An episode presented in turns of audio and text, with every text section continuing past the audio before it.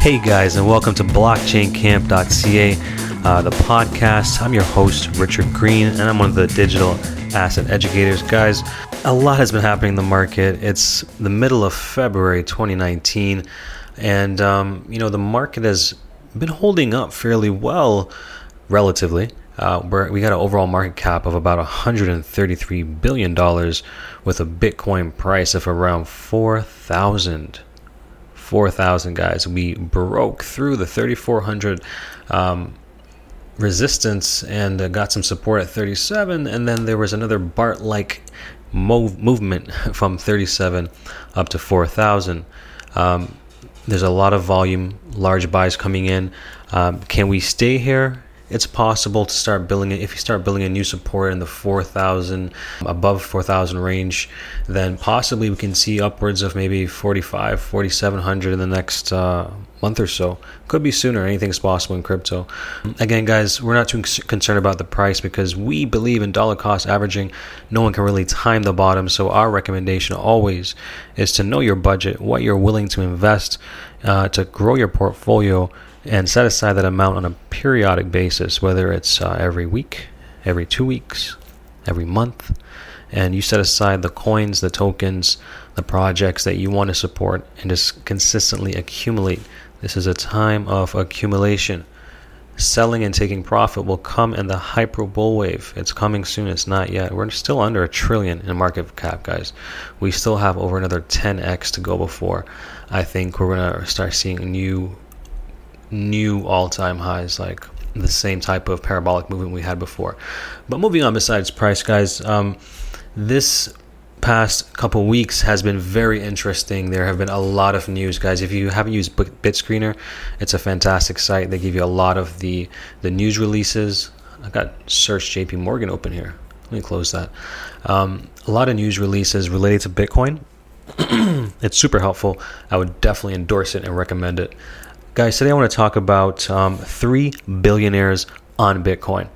Now, what am I talking about? You must have heard that Jack Dorsey, the man behind Twitter, the man himself behind Twitter.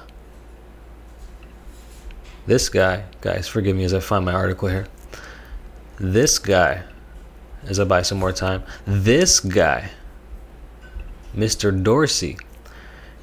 Guys, Jack Dorsey, the CEO of Twitter, he has been tweeting about the uses of the Lightning Network, and there's been this passing the torch thing going on Twitter, and a lot of word has been spreading about this. I mean, here's a guy of a publicly traded company that is a billionaire talking about potentially saying things like, we would love to make Bitcoin as fast and efficient and transactional as possible. And that includes looking at our seller base and register. And he also went on to say that they're interested in using this technology in Square. And right now with tippin.me, you're able to tip someone Bitcoin using the Lightning Network to be able to give them a donation, or what they call a tip jar, through their Twitter handle. So it's a pretty interesting, use case, and it's sort of one of the first major apps dApps on Lightning Network. So, he is getting a lot of attention, and that is very interesting. So from Jack Dorsey's perspective, he is, endorsing Bitcoin, if you would say, and it's a pretty good endorsement. I mean, the guy's a tech genius in his own rights, and it's very bullish for Bitcoin, and it's brought a lot of attention to the space, and it's giving it more legitimacy. Another billionaire I want to bring to your attention is none other than Mr. Elon Musk, Mr. Tesla. And he was on a podcast recently, and he, basically said that Bitcoin is brilliant. Those were his words, but he did highlight one key flaw that is pretty obvious to most people if you understand mining and the implications of what it can do and how much electricity it requires. But here's what Elon said during his interview. He said, "I think the Bitcoin structure is quite brilliant," Musk said, "adding Ethereum and other coins that list, but I'm not sure it would be a good use of Tesla's resources to get involved in crypto. We're really trying to accelerate the advance of sustainable energy, which is kind of counterintuitive to Bitcoin mining. And I think actually one of the downsides of crypto is that computationally, it's quite energy intensive." There you have it. There had to be some kind of constraints on the creation of crypto, but it's very energy intensive to create the incremental Bitcoin at this point, and I think he makes such a good point because these crypto farms and these crypto mines, they use gigawatts of energy at a time. That's energy that could have been used to light homes, and it takes resources and fossil fuels and all these different things to create electricity today that it's actually harming the environment. So here's an example here that PwC, they say that Bitcoin's annual consumption of energy in this particular region of the world is 32 terawatt hours, around the same used by the entire country of Serbia. You guys see that? That is pretty intense. And I think that's why solutions that don't require mining, in terms of their algorithm and their consensus mechanisms, they are going to be superior in the future because, Bitcoin is a kind of a different story because once all the coins are mined, then, it's a finite amount, but you're still going to require more and more computational power to be able to mine Bitcoins because, again, as a hash rate changes, it gets more difficult to mine Bitcoin, thus needing more computational power. And there's also been this proposal like what will happen if a quantum computer started mining on the Bitcoin network, and would that pose possibly a 51% attack on the network? So it's kind of interesting to see just people's perspectives. We have Elon Musk, a brilliant mind, SpaceX, Tesla, PayPal, a genius in his own right. He is going on to say that Bitcoin is brilliant. What does that mean? Not a whole lot, because the guy said he only holds, 0.25 Bitcoin or something, or 0.1 Bitcoin that someone had sent him.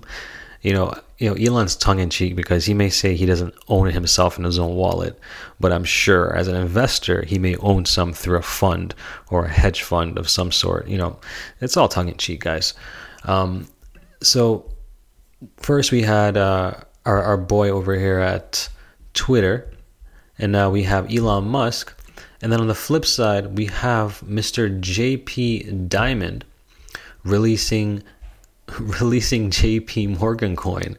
He's a billionaire in his own right too, because he owns a lot of stock in JP Morgan.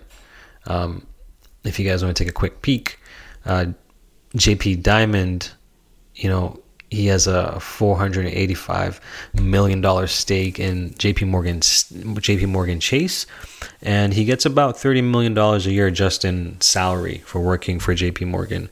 And apparently his net worth as of April 2018 is $1.3 billion. So guys, you have the perspectives of three billionaires, and you all know what JP Morgan said about Bitcoin. And I think I saw a timeline on here. In 2017, he came out and said that Bitcoin is a fraud. In 2018, he said, sorry, we were wrong. And in 2019, they launched JP Morgan Coin. That is so ridiculous. And I mean, this coin is on a private network. It still needs permissions to do transactions. It's a private blockchain. It's a joke really at this point, especially with projects like XRP, which have so much more advanced traction. But, you guys need to read between the lines. Like, they're backing their JP Morgan coin 1-to-1 for $1 being held. But that's what they say, right? That's what they say. So essentially, they're printing digital currency as USD and holding it and calling it JP Morgan coin. But their whole reason for releasing this this new token or this coin is not available to the public, of course. It's a private network. The whole reason for doing this is because they're trying to show that they're staying innovative. But their coin is no different than, you know, you having, you know, tokens or credits for a gift card, right? You know, having tokens and credits for a gift card with your favorite retailer. You know, that system is outdated. It's been there for a long time. It's just how they have positioned it. But I'm sure they're doing actual blockchain-y type stuff, but we really don't know because everything is on a private network and they will never share what they're working on. So what I want you guys to realize too is that JP Morgan, which is led by this gentleman, I do respect him. You know, he's very successful throughout his career. Speaking of none other than this guy right here, Jamie Dimon. What you guys need to also see is that the company that he works for, JP Morgan Chase, they have quite a lot of assets, $2.7 trillion US dollars is what they have under assets right now. And their share price has done very well over the past 20 years. And just over the past 5 years, I mean, they've reached an all-time high.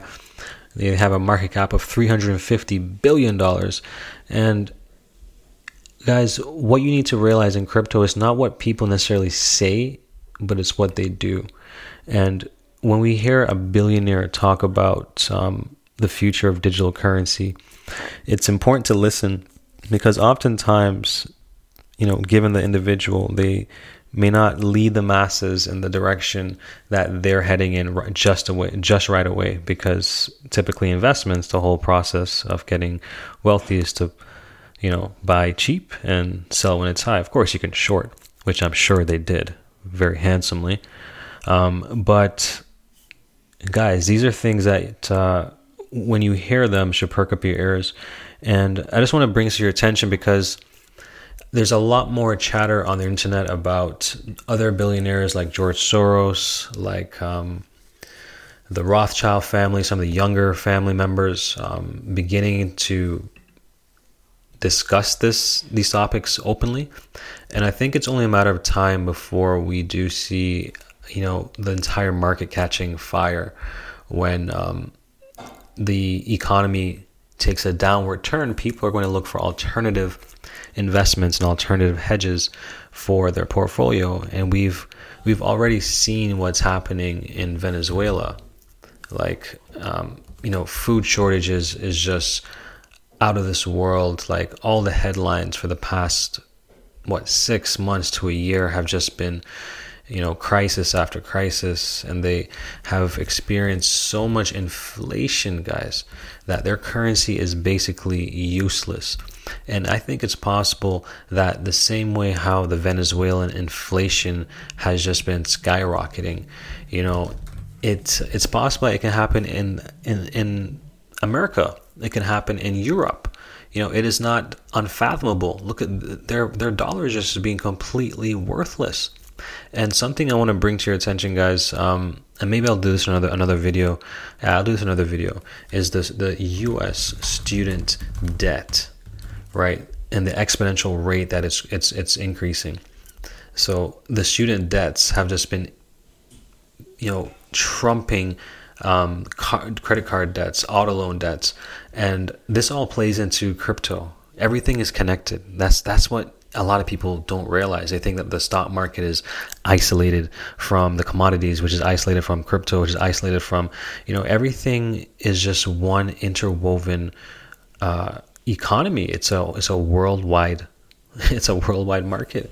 And so all of these different catalysts play into, you know, how you should trade, when you should be buying and how you should be buying, and how risk averse you should be during certain times. But again, guys, we don't really care about the price. Why? Because we're here for the long run. We're buying small investments that we can manage on a periodic basis, dollar cost averaging our positions, and we're going to be winners for the long run. And I'm really sorry for the long rant, guys, but thanks for joining us again for another podcast for Blockchain Camp. and I hope you enjoyed this one. This one was called 3 Billionaires on Bitcoin. We had Jack Dorsey, Elon Musk, and Jamie Dimon just looking at their perspectives on the digital asset known as Bitcoin. Guys, we hope you enjoyed this. Hope to see you soon. Hit us up and download our podcast. Listen to the old ones. There's some good juicy bits in there. You know, we try to make it as timeless as possible, so there's still relevant content that you can learn every time you listen. And we just hope you learned something. We'll hope to see you soon. Happy trading, guys, and peace out. Bye for now.